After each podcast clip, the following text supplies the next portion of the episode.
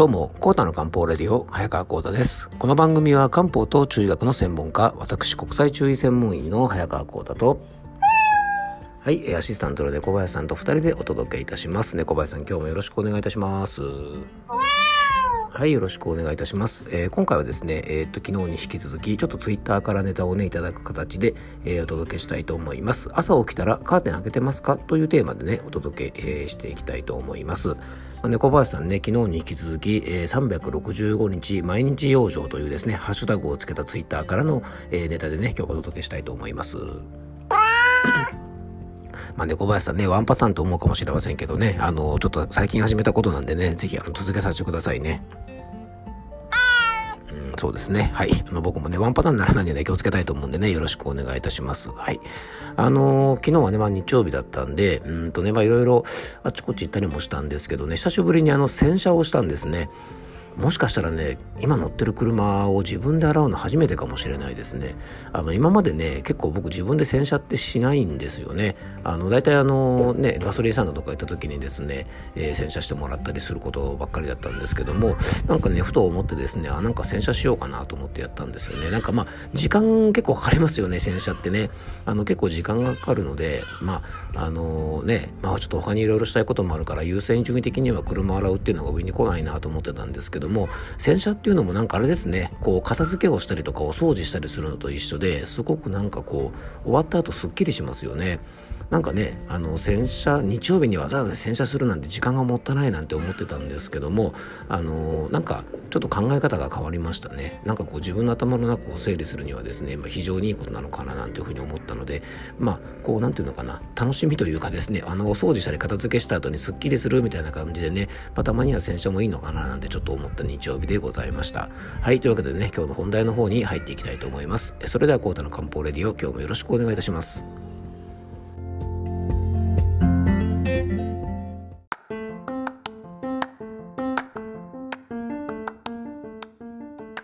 はい。ということでね、今日の本題の方に入っていきたいと思います。えっと、今回はですね、えー、昨日に引き続き、ツイッターでツイートした内容をですね、いくつか紹介しながら、えー、ちょっと深掘ってね、お届けしていきたいなと思います。えー、ちょっと昨日からですね、味を占めてですね、ツイッターでツイートしている365日毎日養生というですね、ハッシュタグをつけてツイートしているような内容を、えちょっとね、深掘りながらお届けしていきたいなと思っております。えー、今日紹介するのはですね5月14日土曜日にですね、えー、ツイートした内容なんですがその内容はですね朝起きたらとりあえずカーテンを開けて目を覚まそう。朝日はどんな薬よりも心身の養生となります。曇りや雨の日で、え、は、え、曇りや雨の日でももちろん OK 朝なんだっていうことを体に教えてあげることで体内時計も整いますよというツイートをね、えー、っと5月の14日にしたんですね。でこの5月の14日はですね、えっと、今週この間の土曜日ですねはですね朝からま雨が降っていて全国的にもですね、えっと、前の晩ぐらいから結構強い雨が降っていてですねまあなんかもう梅雨入りするのかなっていうぐらいですねなんとなくあの空気もジメジメしていたあの一日だったんですね。まあ、そんな日にですね、まあ、あえてねあのカーテンを朝開けましょうというツイートをしたんですね。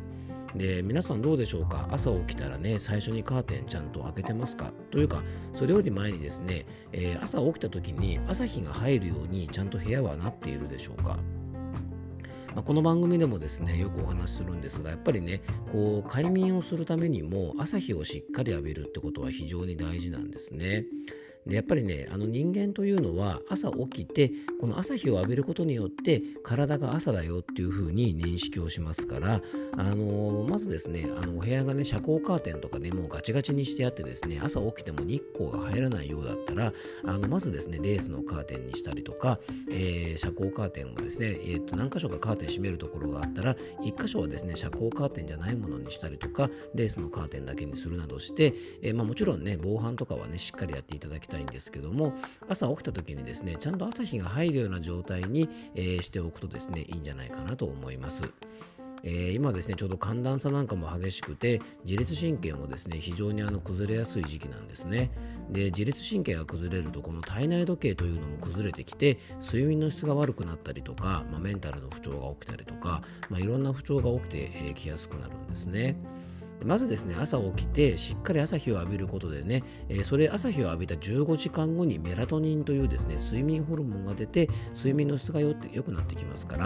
まあ、ここのねバランスが崩れるとですねかなりいろんな体調不良が出てくると思いますので、え、これ実はね晴れてる日じゃなくても OK で雨の日とか曇りの日とかでもですねやっぱり夜に比べればねもちろん外明るいですよね、まあ、それを見るだけでもですね人間の体は朝だっていうふうに認識しますから、えー、曇りの日や雨の日でももちろん OK ななので朝起きたらですねカーテンをパッと開けてですねぜひねしっかりとあの朝のね日差しを浴びたりとか外の景色をねあのしっかり見ていただきたいなと思います。それと一緒にねあの窓を開けることができるんだったら窓を開けて、えー、少しね朝の新鮮な空気を吸い込んで深呼吸をしたりとか、えー、もう理想はですねちょっとお散歩なんかできたりするとですねなおあの体の調子が良くなってくると思いますので、えー、朝起きたらカーテンを開けるっていう養生をねぜひ生活の中に取り入れていただけたらなと思います。えー、それと一緒にですねその日にねツイートした内容をもう1個だけ今日紹介すると、えー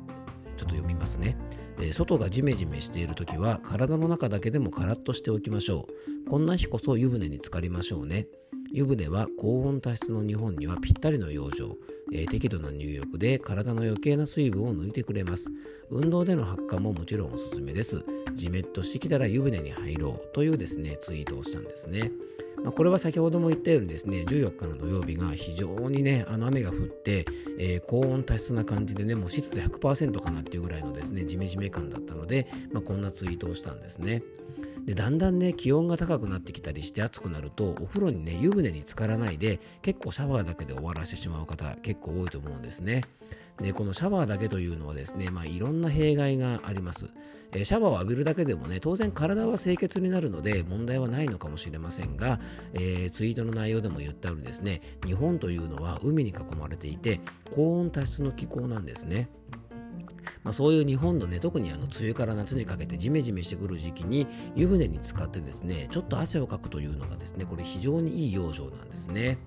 で最近はですねこの番組でもよくお伝えしていますが水飲めブームなんて言われてですね1日に2リットルとか3リットルとかね結構ガブガブガブガブ水分取ってる方が多くて体の中がですねもうジメジメしてる方かなり漢方相談してても多いなと感じます。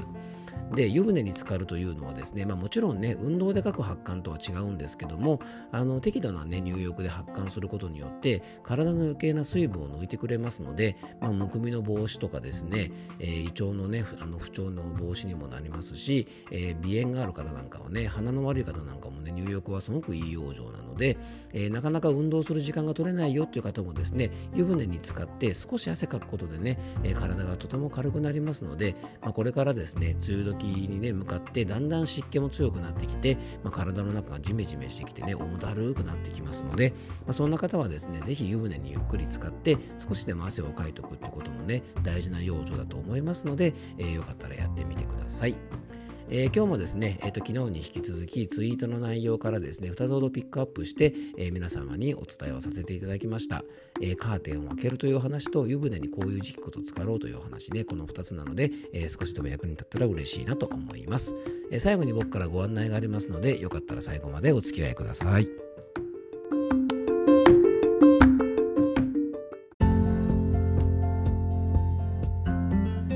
はい、ということでね、今回は、えー、朝起きたらカーテン開けてますかというお話とですね、えー、体の中がジメジメしないように湯船にゆっくり浸かりましょうねというようなお話をさせていただきました。あの、ちょっとでもね、皆さんの健康の役に立てば嬉しいなと思います。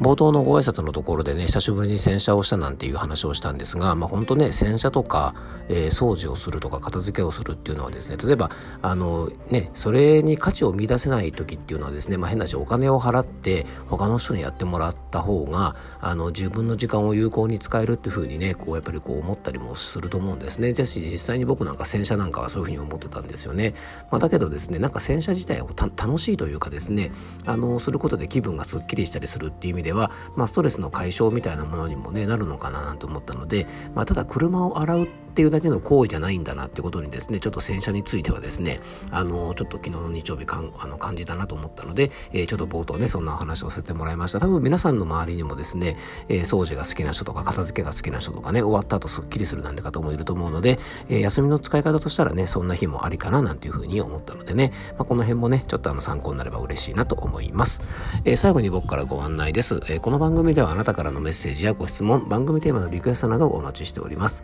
メッセージやご質問は番組詳細に専用フォームのリンクを貼り付けておきますので、そちらからよろしくお願いいたします。えー、そしてね、僕との漢方相談ご希望の方は、僕のお店のホームページのお問い合わせフォームなどから、えー、お気軽にご連絡ください。遠方の方はね、オンラインでもご相談できますのでね、あの遠慮なくお問い合わせいただけたらと思います。えー、そしてですね、5月25日水曜日の夜8時から、えー、漢方的梅雨時の養生法のオンラインセミナーを開催します。参加費が1000円となっておりまして、当日参加できない方もですね、えっ、と、オンライン配信にて、あの、見逃し配信の方をしますのでね、当日参加できないよって方もね、あの、動画の配信のみの、あの、参加ももちろん OK ですので、えー、詳しくはですね、えっ、と、オンラインセミナー専用ホームページの方を番組詳細の方にリンク貼り付けておきますので、えー、ぜひご覧ください。え、今日も聞いていただきありがとうございます。どうぞ素敵な一日をお過ごしください。漢方専科サーダ薬房の早川幸太でした。では、また明日。